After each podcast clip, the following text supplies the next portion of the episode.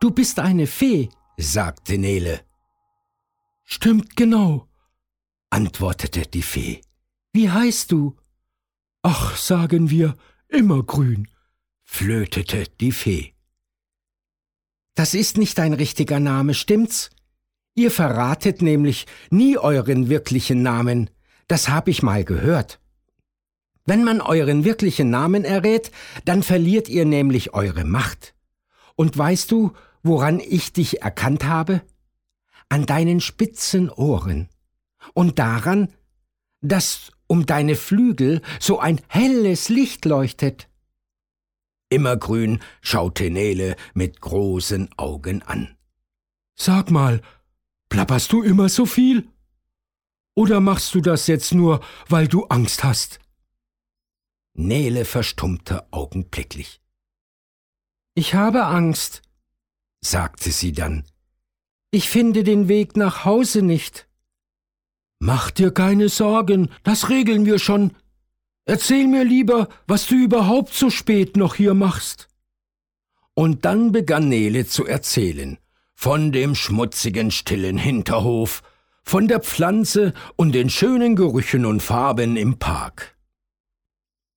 Die Fee hörte schweigend zu, dann nickte sie traurig.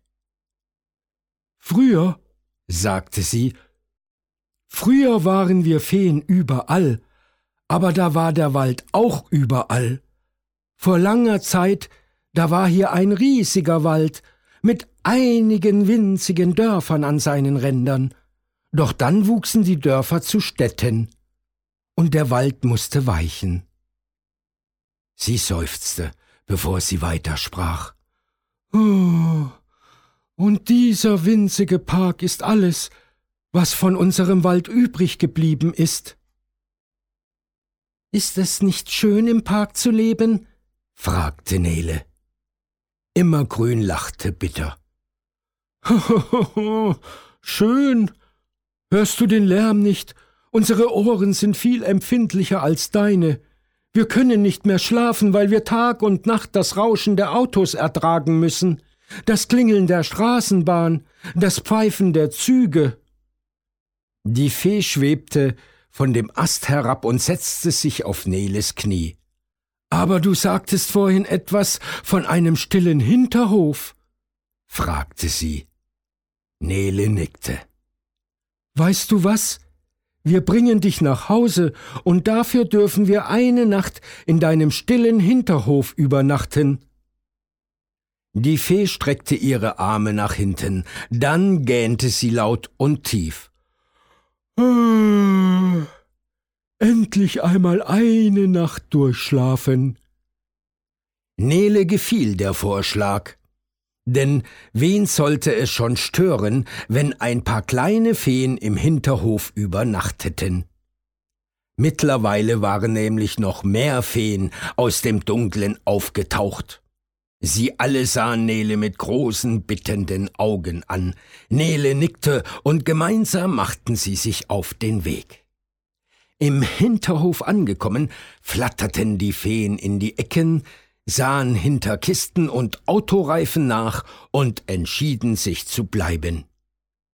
Ich könnte euch Decken holen, sagte Nele.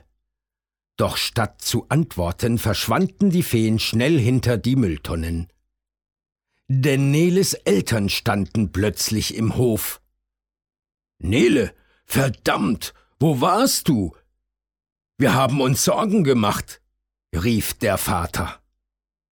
Ihre Mutter nahm sie fest in ihre Arme.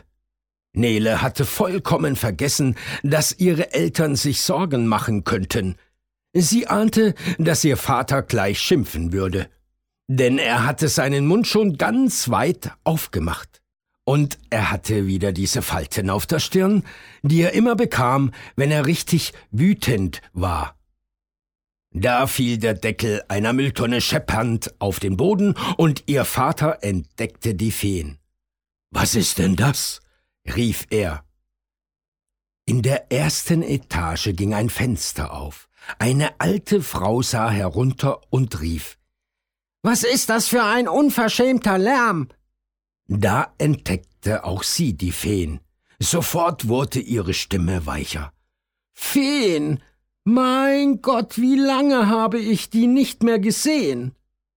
Eine Minute später stand die Frau im Hinterhof. Sie hatte eine Pflanze bei sich. Es war ein Buchsbaum in einem Topf. Feen brauchen doch etwas Grünes, damit sie sich wohlfühlen, sagte sie verschwörerisch. Über die Gesichter der Feen huschte ein zartes Lächeln. Die alte Frau erzählte, dass sie als Kind auf dem Land gelebt habe. Ich bin sozusagen mit Feen groß geworden. Jetzt sahen immer mehr Menschen aus den Fenstern. Sie hörten zu und kamen kurze Zeit später in den Hof. Denn wer hat schon Feen in seinem Hinterhof? Viele der Bewohner brachten Blumen und Pflanzen mit. Einige von ihnen Kerzen.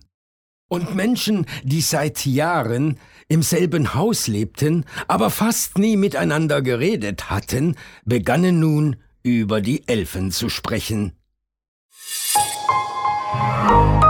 Weitere Angebote zum Downloaden und mehr Informationen auf Weltbild.at